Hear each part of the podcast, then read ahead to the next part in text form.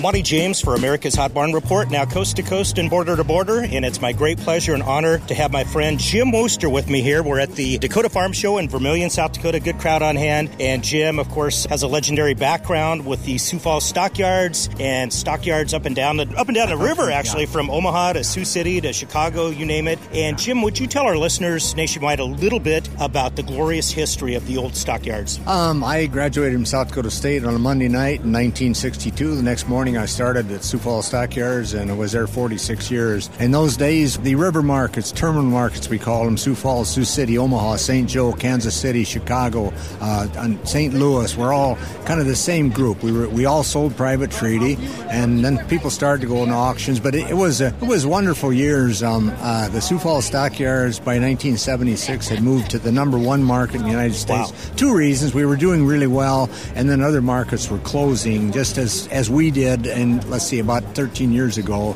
the city grew around us, environmental situations. But um, I wouldn't trade the, the years in that marketing business. Well, you know what, Monte? I mean, I just wouldn't trade it. It's like auction barn, Sou- South Dakota now, and uh, we're, we're blessed with a lot of really good auction barns. I mean, we really are. Uh, family owned that do a good job, that support their local communities, and do a good job of selling their livestock. Absolutely, Jim, and that's the purpose of the Hot Barn Report is to promote those barns across uh, South Dakota, Nebraska, Nebraska, Iowa, and yep. Minnesota. You've been around in the golden era of the yeah. of the big stockyards. Of all those tough guys and all the auctioneers, who's the most charismatic person that you can remember? Colonel John Phillips. There, there were many. There were, there were. We had, we had auctioneers, and uh, all of our markets did, especially when. But Colonel John, not only, I'll tell you what, not only was he a heck of an auctioneer, he knew what things were worth. I mean, he really did. He could have gone. He could have jumped in a car and been a cattle buyer.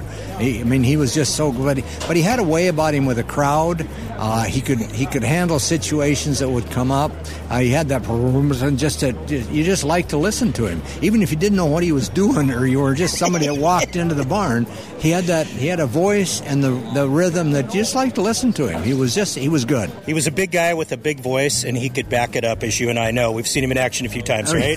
you could back up a lot of things, but he yeah he took. I think he was twelve, like when his grandpa in Norfolk, I think, put him behind the block to sell a few odd Right. cows. Is that the as I That's remember what the I heard story? too, and yeah. that's kind of when it all started. No, he was well, and I'm biased as you are, Monte. He was our friend too. Right, I mean, long- exactly. but he was good, boy. Jim Woster, you've had a glorious career and you're still going strong here. We got people lined up to talk to you. And I want to tell you, you've been a personal hero of mine and somebody I've looked up to for years and years. And thanks for all you've done for my career. I really appreciate that, Monte, an awful lot. This breaking beef news brought to you by Stockman's Livestock, Lemmon Livestock, North Platte Stockyards, St. Onge Livestock, Platte Livestock Market, Tri County Stockyards, Torrington Livestock, Creighton Livestock Market, Bassett Livestock Auction, Mobridge Livestock, Ogallala Livestock Auction Market, and Presho Livestock.